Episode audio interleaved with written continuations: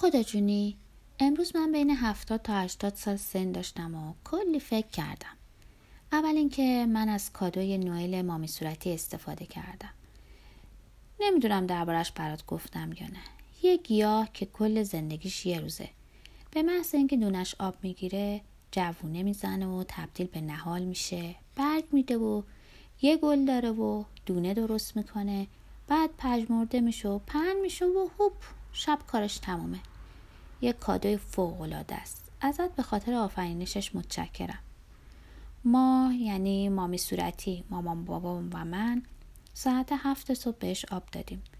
نمی‌دونم قبلا گفتم یا نه.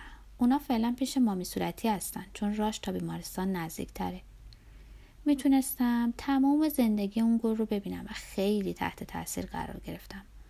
مطمئنا اون خیلی بیجونه. مثل یه گل و هیچ کدوم از ویژگی های درخت رو نداره.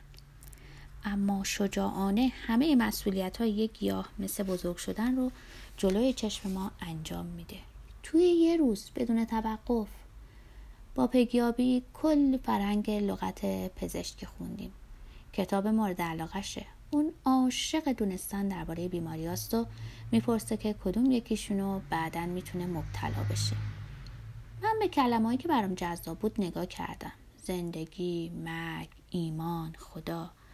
باور می‌کنی اگه بگم هیچ کدومشون نبود؟ نکته. این ثابت می‌کنه که اینا هیچ کدوم بیماری نیستن. نه زندگی، نه مرگ، نه ایمان، نه تو. این خبر خوبیه.